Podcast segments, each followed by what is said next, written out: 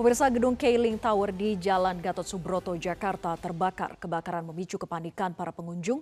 Bahkan acara pernikahan sebuah keluarga yang digelar di lantai 5 gedung ini terpaksa bubar.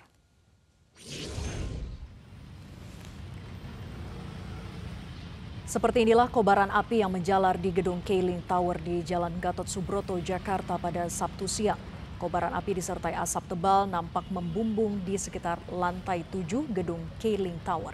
Api diduga berasal dari sebuah restoran yang berada di lantai 7 hingga merambat ke videotron yang terpasang di dinding gedung. Suku Dinas Penanggulangan Kebakaran dan Penyelamatan Jakarta Selatan mengerahkan 22 mobil pemadam dan 115 personil untuk memadamkan api. Tak lama kemudian petugas berhasil melokalisir di titik api dan memadamkannya. Selain memicu kepanikan para pengunjung kebakaran di gedung Keiling Tower ini juga mengakibatkan acara pernikahan sebuah keluarga yang digelar di lantai 5 bubar. Baik kedua mempelai hingga keluarga, juga para tamu undangan menyelamatkan diri keluar gedung. Mereka kemudian berkumpul di halaman gedung untuk menghindari hal-hal yang tidak diinginkan.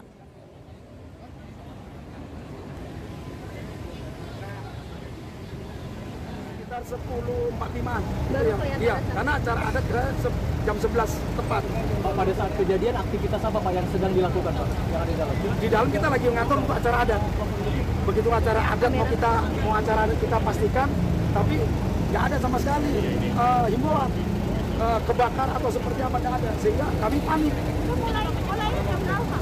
kita mulai jam 11 harusnya cuman sebelum 45 kita kan sudah mau siap-siap sudah mau berjalan lah itu kan acara tapi itu begitu turun itu ada asap terus dari atas itu turun apa uh, percikan itu di situlah kita panik Beralih informasi lain pemirsa Satgas Damai Kartens melaporkan ada 69 bangunan dibakar buntut kerusuhan di Kabupaten Dogiai, Papua Tengah.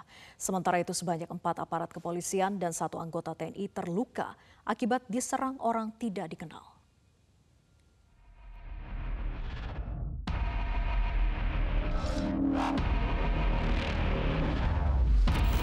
Puluhan bangunan terbakar dalam kerusuhan yang terjadi di Kabupaten Dogiai, Papua Tengah yang terjadi dua hari sejak Kamis 13 Juli 2023 hingga Jumat 14 Juli 2023. Satgas Damai Kartens melaporkan sebanyak 69 bangunan dibakar buntut kerusuhan di Kabupaten Dogiai ini. Sementara itu, sebanyak empat aparat kepolisian dan satu anggota TNI terluka akibat diserang orang tidak dikenal. Kasatgas Damai Kartens, Kombes Pol Faisal Ramadan menyatakan, dalam kerusuhan ini, empat anggota polisi terluka, dua di antaranya terluka akibat terkena anak panah, dan dua polisi lainnya terluka akibat terkena senjata tajam. Sementara seorang anggota TNI terluka akibat terkena anak panah. Selain menyerang aparat keamanan, perusuh juga menyerang warga sipil hingga mengakibatkan seorang supir truk terluka akibat diserang menggunakan senjata tajam. Sementara itu, dua warga lainnya mengalami kerugian berupa uang Rp700.000 dan satu unit smartphone setelah ditodong menggunakan senjata tajam oleh orang tak dikenal. Kerusuhan di Dogiai berawal saat tim Satgas Damai Kartens yang berada di Kampung Idakebo, Distrik Kamu Utara, Kabupaten Dogiai, diserang orang tak dikenal dalam perjalanan saat akan mengantarkan rekan sesama polisi ke RSUD Paniai pada Kamis 13 Juli. Akibat serangan ini, dua anggota polisi terluka terkena serpihan kaca yang dilempar kapak. Sehari setelahnya, pada Jumat 14 Juli 2023, tim gabungan TNI Polri kembali diserang saat akan mengevakuasi dua anggota polisi yang terluka ke Nabire. Akibat serangan ini, dua anggota polisi dan satu anggota TNI terluka. Menyusul terjadinya kerusuhan ini, Panglima TNI Laksamana Yudo Margono menyatakan pihaknya tidak akan menambah pasukan tambahan untuk pengamanan karena kondisi di Dogiai telah kondusif. Sudah, sudah diselesaikan, sudah sekarang udah udah apa eh, apa namanya sudah kondusif. Ya kemarin saya perintahkan Dandim langsung dengan Kapolres juga langsung ke Dogiai dari kemarin kan habis eh, Pam Bapres dengan saya waktu di Nabire ya. langsung saya perintahkan ke sana dan alhamdulillah tadi sudah melaporkan situasi sudah kondusif. Ada penambahan pasukan nggak pada Nggak, nggak ada. Nggak ada. Jadi tetap yang ada pasukan organik maupun organik sudah cukup.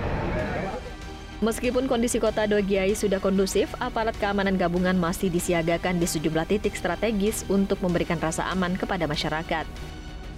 Tim Liputan Metro TV. Persiapan jelang apel siaga perubahan Partai Nasdem yang akan dilaksanakan esok hari sudah rampung. Ribuan kader Partai Nasdem sudah hadir untuk persiapan konfigurasi di hari esok. Nampak satu buah panggung utama serta empat pilar layar LED besar tersedia di lapangan Stadion Utama Gelora Bung Karno. LED besar ini untuk memberikan kemudahan bagi para kader yang berada jauh di bagian sisi tribun untuk bisa melihat prosesi yang sedang berjalan. Nantinya di panggung inilah Ketua Umum Partai Nasdem Surya Paloh dan bakal calon presiden dari Koalisi Perubahan untuk Persatuan Anies Baswedan akan menyampaikan pidato politik. Apel siaga perubahan ini merupakan forum konsolidasi internal seluruh kader Nasdem dari tingkat Dewan Pengurus Ranting hingga Dewan Pengurus Wilayah. Setidaknya 201 ribu kader Nasdem dari berbagai daerah akan hadir. Misalnya saja dari kota Bandung yang mencapai 10 ribu kader dan Jawa Timur 7.687 kader. Polisi menyiapkan upaya pengamanan apel siaga perubahan Partai Nasdem yang akan digelar di Stadion Gelora Bung Karno, Jakarta pada hari Minggu besok. Sebanyak 3.200 personel diturunkan untuk mengamankan wilayah sekitar GBK. Mengingat kawasan GBK termasuk kawasan strategis dan memiliki banyak jalur alternatif. Sementara ini, polisi belum akan menerapkan pengalihan arus lalu lintas. Uh, sementara dalam persiapan pengamanan besok 3.200 personil disiapkan e, mulai dari konsep pengamanan ring 1, 2, 3 e, yang melingkari wilayah GBK termasuk juga sampai ke Monas ya. Untuk kantong-kantong parkir sendiri udah, di, tadi kan disebut udah ada kantong parkir itu udah disiapin di... Ada beberapa kantong parkir yang kita siapkan yang pertama di parkir timur utamanya, kemudian beberapa kantong parkir seperti eh, Stadion Madia, kemudian Hall Basket, kemudian Plaza Tenggara, kemudian eh, Parkir eh, Monas. Seorang pemuda di Malang, Jawa Timur mengkreasikan kayu limbah untuk dijadikan ukiran action figure. Jadi meski nilainya ini juga besar sampai angka jutaan rupiah, hasilnya juga kerap diburu oleh kolektor.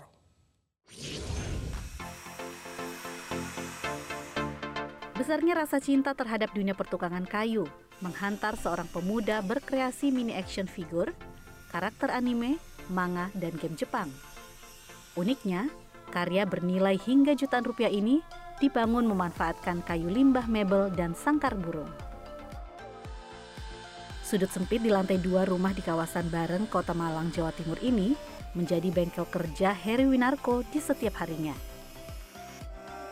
Pengalaman bertahun-tahun bekerja di bengkel kayu menjadikan Harry ahli dan terampil memainkan gergaji, gerinda, hingga ujung mata pisau ukir. Kayu limbah pilihan, Harry satukan menjadi sebuah kesatuan sebelum menjalani proses pengukiran. Meski bekerja sendiri, Harry betah berjam-jam duduk dan menyelesaikan setiap detil karya di bengkelnya. Selama beberapa tahun terakhir, Harry fokus membangun action figur kayu berukuran 25 hingga 35 cm. Action figur kayu karya Harry saat ini banyak dipesan para pecinta anime dan manga Jepang, gamer, serta kolektor pemburu barang unik dari Pulau Jawa dan Sumatera. Ukuran tingkat kerumitan, detail warna dan ukiran, serta finishing menjadi penentu harga jual ke konsumen. Selama ini, Harry mematok harga antara Rp250.000 hingga jutaan rupiah per karakter. Harga kalau yang model-model biasa yang 400 sampai 500. Kalau untuk yang patung yang detail gitu ya 1 juta sampai 1 juta 200. Detail maksudnya dari fish mukanya itu ada gerut-gerutannya nanti kelihatan gitu. Karena ini yang model-model biasa gitu. Pasarnya kalau yang paling jauh Palembang dan Palembang Jakarta Surabaya ya mayoritas itu apa gamer-gamer yang suka main game gitu yang pesan ke saya tingginya tingkat pesanan konsumen terkendala oleh lamanya proses pengerjaan tak hanya dikerjakan sendiri seluruh pengukiran hingga pengecetan dilakukan secara manual demi mengejar hasil akhir yang sempurna. Dari Malang, Jawa Timur, Wahyu Tiar, Metro TV.